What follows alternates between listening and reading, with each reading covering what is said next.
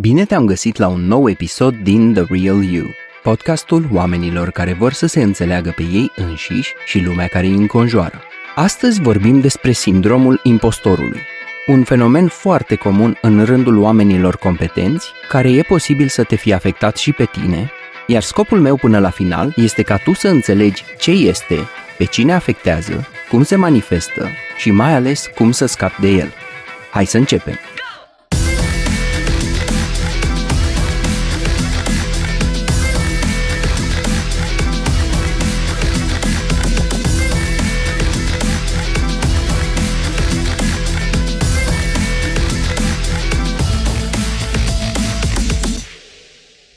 Ai auzit vreodată de sindromul impostorului? Te-ai confruntat vreodată cu el? Hai să vedem. Ce e sindromul impostorului? Sindromul impostorului e un fenomen care îi afectează pe oamenii cu realizări, cu competențe și cu reușite legitime, care totuși își pun la îndoială abilitățile, competența, talentele și realizările. Nu e același lucru cu frica de eșec sau teama că nu poți să faci un lucru. E mai degrabă sentimentul că ți-ai luat o căciulă prea mare pentru capul tău, dar, în același timp, ai intrat deja în horă și trebuie să joci. Toate astea sunt dublate de sentimentul că ceilalți nu văd ceea ce tu vezi. Simți că nu ești suficient de bun sau de bună, că nu ai destul talent, că nu te-a dotat natura cu inteligența sau competențele necesare, simți că nu ai experiență și că nu ești calificat sau calificată să fii acolo. Și totuși, te afli în locul ăsta și trebuie să performezi. Și toată lumea e cu ochii pe tine. Așa că sindromul impostorului e dublat și de teama de a nu fi descoperit ca fiind incompetent. E un fenomen care îi afectează pe profesori, pe avocați, pe medici, pe studenți, mai ales pe cei de nivel master și doctorat, pe psihologi și de curând am aflat cât de mult îi afectează și pe programatori, de exemplu, într-o profesie în care stack-ul de tehnologii și limbaje de programare se schimbă atât de repede, apar noi acronime și oamenii se simt lăsați în urmă atunci când nu știu un lucru sau altul. Ba chiar se întâmplă și cu partenerii de cuplu. Atunci când unul dintre parteneri gândește, nu îl merit pe celălalt. Ce noroc am avut că am ajuns să fiu în relație cu el sau cu ea. Se mai poate întâmpla și în interacțiunile sociale, când există, de exemplu, o diferență de statut între mine și cealaltă persoană. Și mă gândesc, cine sunt eu să stau de vorbă cu un președinte de bancă, cu un om cunoscut care dă autografe și așa mai departe. Și se întâmplă foarte des atunci când schimbăm jobul și nimerim într-un mediu nou. Chiar de curând am avut un interviu cu cineva care a stat de vorbă cu autorii de cărți de non-ficțiune, iar unul dintre acești autori scrisese o carte despre nine eleven. Despre atentatul de la unsprezece septembrie două mii unu din New York. Pe lângă tot ce s-a văzut la televizor, în acea zi a fost nevoie ca peste patru mii de zboruri comerciale de avion să fie întrerupte și aterizate forțat, iar persoana care a coordonat această operațiune era în prima zi de lucru la noul serviciu. Mă întreb cum s-a simțit. Și tot aici îmi mai vine în minte exemplul unei colege de breaslă, psiholog, care abia terminase studiile și s-a angajat într-un centru de copii cu dizabilități. Și pentru primele câteva săptămâni s-a întrebat în fiecare zi cine sunt eu să mă aflu aici și să lucrez cu copiii ăștia, în condițiile în care eu nu am experiența colegilor mei care fac asta de ani întregi. Noroc că cei din colectiv erau psihologi și au știut cum să o primească și să o ajute să-și gestioneze sindromul impostorului. Pe lângă toate astea, poate să apară și frica de succes sau vinovăție legată de succesul pe care l-ai avut deja. E foarte important să înțelegem că sindromul impostorului nu e o tulburare sau o etichetă clinică reală, demnă de un manual. De altfel, multor oameni nici măcar nu le creează un distres enorm. Cu toate astea, pe alții îi poate duce în burnout sau depresie. Or, astea sunt etichete clinice. Însă, pe majoritatea oamenilor doar îi ține super stresați și cu garda sus și îi trece adeseori prin cicluri de epuizare emoțională. Probabil că te întrebi cam cât de comun e sindromul ăsta. Bănuiesc că nu-i fi eu singura persoană care a suferit vreodată de asta. Ei bine, nu știu dacă o să te surprindă sau nu când o să afli că este foarte, foarte comun. De exemplu, cel puțin șaptezeci la sută dintre americanii intervievați într-un studiu au spus că au simțit lucrul ăsta cel puțin o dată într-o viață de om, într-o carieră. Altfel spus, într-un birou în care lucrăm mai mulți, e posibil ca fiecare dintre noi să-și pună la îndoială, în secret, propriile competențe. Problema cu sindromul impostorului este că el nu pleacă odată cu succesul obținut, indiferent de forma de succes pe care o atingi. Termenul de sindrom al impostorului a fost folosit oficial pentru prima oară în o mie nouă sute șaptezeci și opt de către Pauline Rose Clance și Suzanne Innes, psihologi și cercetători universitari, într-un studiu care la momentul respectiv viza doar persoanele de sex feminin în mediul universitar.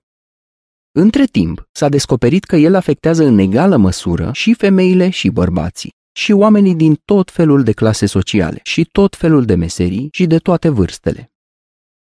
Apropo de numele ăsta de sindrom al impostorului, există o problemă cu ambele cuvinte, și sindrom și impostor.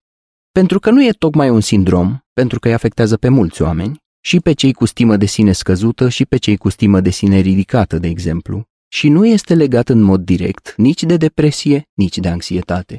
Iar cuvântul impostor e problematic pentru că simpla îndoială legată de abilitățile tale nu înseamnă impostură. Pe de altă parte, e foarte bun ca termen pentru că sună sexy și marketabil, iar lumea îl înțelege ușor.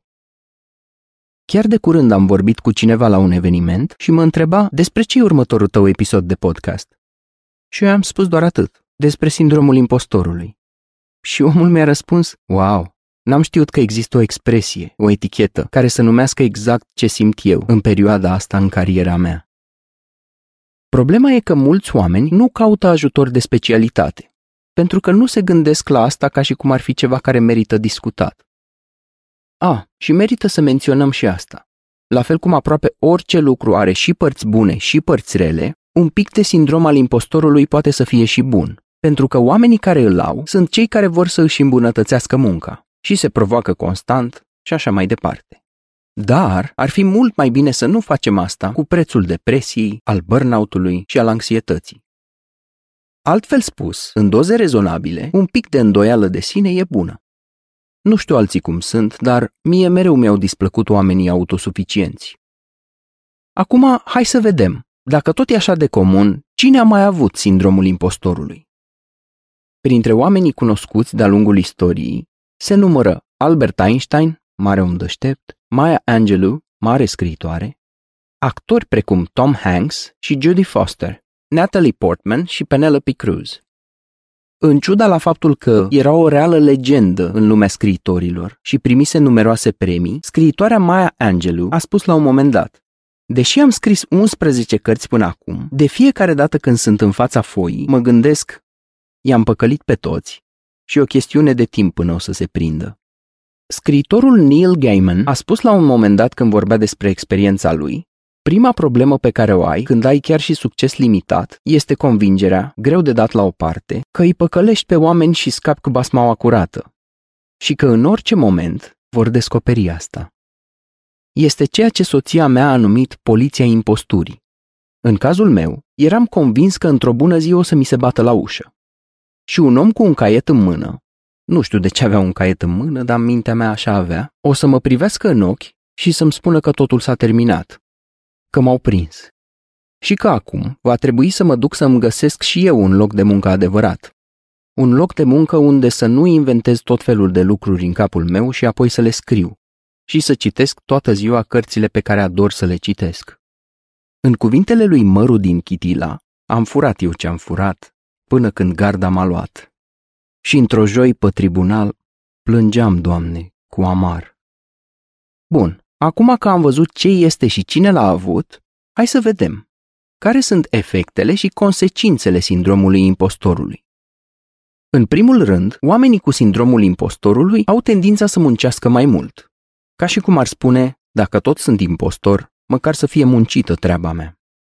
Își pun mai multe lucruri pe tavă, în așa fel încât, dacă cumva ating succesul, să fie cu prețul unui efort asidu, cu sânge, sudoare și lacrimi, cum se spune. În cuvintele lui Nelu Ploieșteanu, am muncit și nopți, dar am muncit și zile. Vorbim aici despre ceea ce psihologii ar numi supracompensare. Alte forme de supracompensare pe care le întâlnim la acești oameni sunt faptul că vorbesc mult, ca să acopere sentimentul de inadecvare, sau supracompensează crezându-se extraordinar în anumite momente, crezându-se cocoș, tocmai ca să acopere sentimentul de impostură. Alții compensează prin suprapregătire. De exemplu, pentru o prezentare de o oră pe care ar putea să o livreze fără bătăi de cap, se pregătesc douăzeci, treizeci sau cincizeci de ore, ca să iasă perfectă și să știe că au muncit, desigur. De fapt, studiile arată două spirale vicioase. Suprapregătirea, pe care am menționat-o mai devreme, și atunci, dacă îți iese, poți să spui că succesul tău nu a venit din abilitățile tale, ci din faptul că ai muncit din greu. Sau procrastinarea, amânarea de pe o zi pe alta și realizarea sarcinii în ultimele momente. Iar atunci, dacă îți iese, dai vina pe noroc. Ce să fac? Am căzut în picioare. Se pare că am nouă vieți, ca pisica. Problema e că în ambele cazuri, persoana nu își acordă credit pentru propriile abilități. Iar aceste două spirale vicioase duc la stres, la burnout, la lipsa satisfacției față de locul de muncă și la ceea ce se numește perfecționism dezadaptativ. Ce înseamnă asta? Înseamnă că oamenii își setează obiective imposibile și tind să fie extrem de critici cu ei înșiși. Asta spre deosebire de perfecționismul adaptativ, în care îți setezi standarde înalte, care clar te scot din zona de confort, însă care sunt pozitive și motivante. Cu alte cuvinte, nu te pregătești pentru autoînfrângere, ci pentru depășirea propriilor tale limite. Una dintre cele mai dureroase consecințe este că acești oameni nu ajung să își împărtășească rodul muncilor și nu aplică pentru burse, granturi, finanțări și multe proiecte importante rămân la sertar, cum se zice. Sindromul impostorului mai duce și la ruminații, adică procese de conștiință, adică gândit prea mult despre asta în tot felul de spirale neproductive. Altfel spus, în loc să-ți folosești resursele minții pe ceva productiv, le investești în îndoială de sine. Și cum spuneam și mai devreme, poți să ajungi și la anxietate sau la depresie, dacă aceste cicluri se repetă și dacă îți pasă mult prea mult de asta. Hai să vedem un pic ce s-a descoperit până acum despre cauze și corelații. În teorie, s-a găsit o corelație între familiile care trimiteau mesaje mixte copiilor, de tip acum ești bun, acum ești rău, dar în realitate, corelația e relativ slabă. Adevărul e că mintea e complexă și nu prea merge să ți-o arzi cu monocauzalitate în multe situații complexe. Bineînțeles, există o relație și între sindromul impostorului și criticul interior, un subiect despre care am discutat în episodul treizeci și unu. Un rol important mai par să îl joace și așteptările pe care le are familia de la tine și etichetele care ți-au fost lipite pe frunte, de tip cel mai deștept, cel mai talentat, cel mai inteligent. E ca faza aia cu oamenii care ajung să-și ia reputație de super amuzanți și apoi există o presiune mare pe ei să fie amuzanți în orice situație și să scoată o glumă de undeva. E ca și cum aș veni la tine de nicăieri și ți-aș spune, zi-mi repede un banc amuzant. S-ar putea să știi multe, dar să nu-ți vină niciunul în mod spontan. Se mai vorbește și despre influența părinților supraprotectivi, care nu au lăsat o marjă de autonomie copilului, nu l-au lăsat să meargă în două picioare și l-au ținut mereu cu bretelele alea premergătoare, în mod metaforic, desigur. O corelație semnificativă a fost găsită și între sindromul impostorului și proiectele pe care le-au de făcut studenții în mediul postuniversitar. Un proiect de semestru la master, sau, cu atât mai mult, o lucrare de master sau de doctorat. Se pare că și identitatea rasială poate să fie un factor important în Statele Unite, dar probabil nu numai. Și în România am auzit oameni precum Connector sau Damian Drăghici vorbind deschis și onest despre cum au ajuns ei până la urmă să se împace cu identitatea de țigan într-o țară plină de rasism cum este România. Există o corelație și între existența prealabilă a anxietății și a depresiei și sindromul impostorului. Și tot aici, ca o mențiune notabilă, mai este și credința că e nedrept față de cei apropiați ca tu să ai succes și ei nu. Tu să primești apreciere, să strălucești și ei să nu aibă parte de asta. Sincer, și eu am avut sindromul impostorului și încă îl am. L-am avut ca terapeut, ca podcaster și ca profesionist în domeniul marketingului digital. În ceea ce privește podcastul, iată doar câteva gânduri care mi-au trecut recurent prin minte. că e un amalgam de idei de coaching amestecate cu psihologie de profunzime, cu cognitiv-comportamentală, un fel de șaorma cu de toate, de idei care oricum se cam bat cap în cap pe alocuri și se dușmănesc între ele. Și mereu m-am întrebat, dar dacă mă ascultă vreun psihanalist elitist care i-a citit toată opera lui Freud? Dar dacă mă ascultă un om care a făcut mindfulness toată viața lui și a atins nivelul Buddha și îmi reproșează că soluțiile mele sunt doar din minte și că mintea nu e totul? Alteori m-am gândit că e plin de lucruri evidente, de platitudini, de truisme, unde mai pui că toate ideile mele, conform dictonului nimic nou sub soare, sunt menționate și în alte părți, în cărți, în alte podcasturi și așa mai departe. Însă aveam să descoper că ceea ce este banal pentru noi psihologii, pentru alții poate să fie revelație pură. De aici și sindromul de impostor. Cum adică? Niște banalități, care mai sunt și colectate din alte surse, să reprezinte ceva special, ceva util pentru cineva. Însă foarte mult din feedback-ul pe care l-am primit contrazice vehement ideea asta. Unde mai pui că și foarte multe dintre ideile pe care le prezint sunt invalidabile, contestabile, discutabile. Cu alte cuvinte, îmi reproșeam că nu spun adevăruri absolute. Însă reușesc de cele mai multe ori să-mi contracarez toate gândurile astea, dându-mi seama că nimeni nu operează cu adevăruri absolute și că majoritatea ideilor care plutesc pe lângă noi sunt contestabile, nu?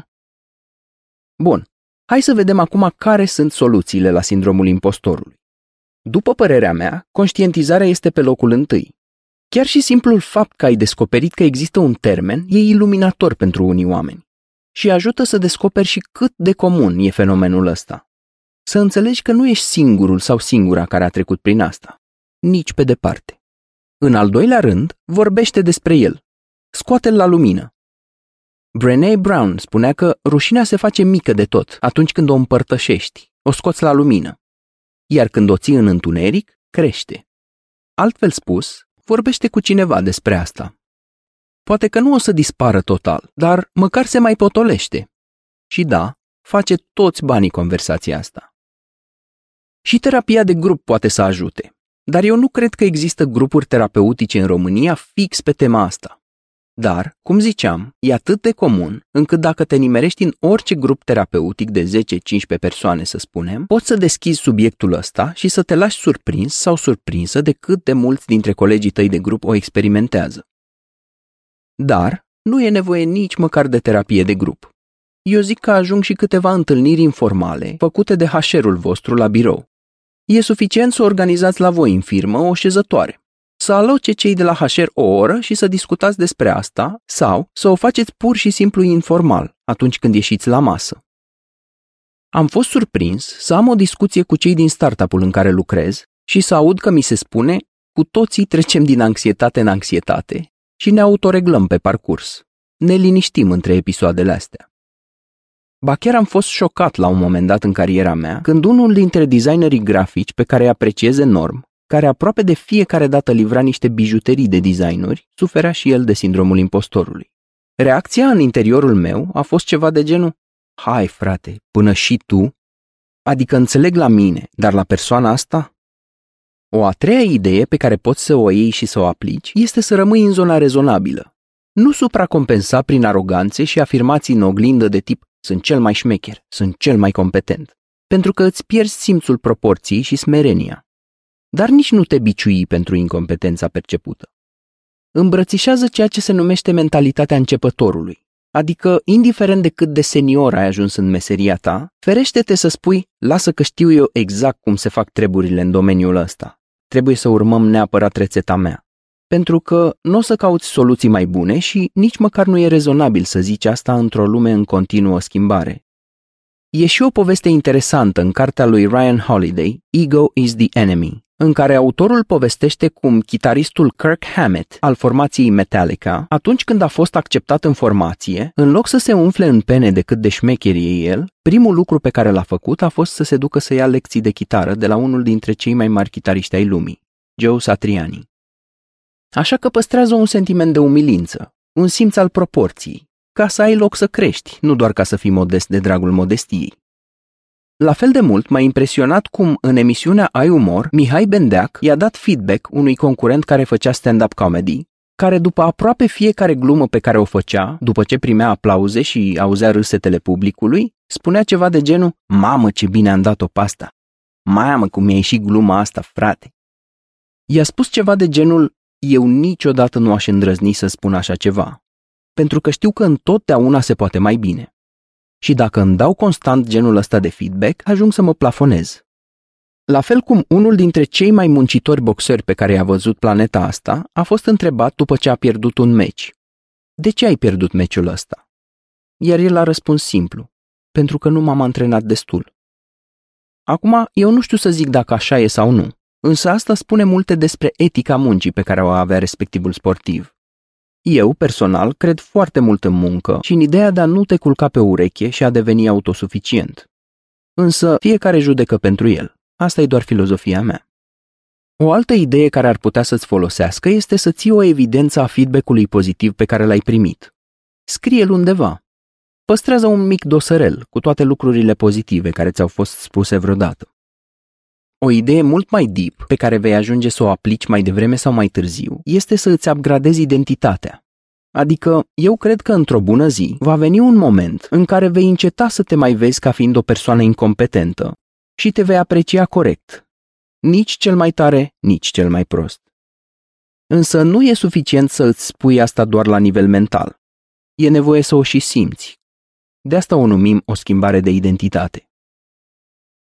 Ar putea să te ajute să știi și că oamenii se gândesc preponderent la ei, nu la tine. Un YouTuber faimos din Statele Unite a fost invitat să coregizeze o piesă de teatru, pentru prima oară în viața lui. Și se întreba: mă, cine naiba sunt eu să regizez o piesă de teatru? Eu sunt doar un măscărici pe YouTube. Însă avea să descopere că actorii erau îngrijorați că se vor face de râs și că își vor uita replicile, și că omul de la lumini era îngrijorat de luminile lui. Și așa mai departe. Dă-ți voie să fii good enough. Un lucru foarte important de menționat aici este că e foarte posibil ca în unele situații să fii realmente incompetent sau incompetentă în meseria ta, să fii la început, să fii neștiutor. Și nu e nicio rușine. Nu toți ne-am născut învățați, cum se spune, nu? În cazul ăsta, ideile din podcast nu se aplică. Și ceea ce ai de făcut este să tragi un pic să devii mai bun sau mai bună. O altă idee pe care am găsit-o la scriitoarea Maria Forleo spune așa: ia lumina din interiorul tău și proiectează-o în exterior. Focalizează-te pe cei care primesc ceea ce faci tu, pe cei care se bucură de rodul muncii tale. Focalizează-te pe beneficiar, nu pe tine, și pe felul cum poți să-l ajuți. Va fi nevoie, bineînțeles, să treci și printr-un proces de reframing, în care să îți reformulezi ideile pe care le ai în cap despre performanță și ce înseamnă să fii performant, despre reușită și despre succes. Până la urmă, sindromul impostorului nu e nimic altceva decât un sistem distorsionat de convingeri iraționale. Prin urmare, la convingeri merită umblat. Mai mult de atât, învață să accepți și să crezi complimentele și feedback-ul pozitiv. Când oamenii îți spun în mod onest că ești bun sau ești bună la ceea ce faci, pentru ei, acel lucru e adevărat. Și lucrează la a deveni tu însuți, propria persoană. Am să-mi permit și aici un exemplu personal. De vreo doi ani încoace, lucrez la un proiect muzical, de manele, reinterpretate cu instrumente acustice. Cam ceea ce făcea Mihai Mârginean cu folclorul de Mahala și cu melodiile lui de tip Ce mult te-am iubit, Paraschivo. În primul rând, mi-e mai mult decât familiară reacția pe care o au unii oameni atunci când aud versuri sau acorduri de manele și ura aia viscerală care se aprinde în ei atunci când sunt expuși la astfel de muzică. Dar dacă mie îmi place, eu ce să fac? În al doilea rând, sunt perfect conștient că abilitățile mele de interpretare vocală nu sunt nici pe departe cele ale lui Freddie Mercury sau mulți alți oameni la care te poți gândi despre care știi că au abilitatea de a cânta bine. Cu toate astea, obiectivul meu este să mă distrez și să împărtășesc pasiunea asta mea nemărginită și profundă pentru manele și muzică lăutărească cu cine o vrea să asculte, fără să urască. Și uite așa mi s-a întâmplat să primesc feedback de tip: ești extrem de talentat, extrem pe naiba, sau mi s-a ridicat părul de pe mână când te-am ascultat. Dovadă că frumusețea e în ochii celui care privește. Cine sunt eu să-l contrazic pe omul respectiv? La fel, Am primit și feedback de tip, băi, Petre, e ok vocea ta, dar nu e extraordinară, ceea ce știu foarte bine. La fel și cu podcastul. Dacă eu știu că am ajutat un om, eu sunt mulțumit. Și dacă știu că un om s-a amuzat sau i-a plăcut, eu zic boda proste. Era și o vorbă. Știu că sunt prost, dar când mă uit în jur prind curaj. Așa că dă înainte și fă ce-ai de făcut. Fă ce poți ca să-ți liniștești stările anxioase atunci când e cazul și dă-ți voie să intri și să ieși din ele din când în când. Până la urmă, așa creștem. Și vorbește frumos cu tine. Probabil ai auzit la mulți autori cât de important este felul cum vorbești cu tine. Și fă o listă a realizărilor tale, note bune pe care le-ai luat, proiecte pe care le-ai dus la bun sfârșit, idei pe care le-ai pus în practică, cursuri pe care le-ai terminat, complimente pe care le-ai primit și așa mai departe. Eu am fost Petre Bârlea și până data viitoare îți doresc să crești și să evoluezi fără prea multă anxietate și să îți acorzi credit pentru ceea ce faci bine, pe drumul tău către ceea ce vrei. Numai bine!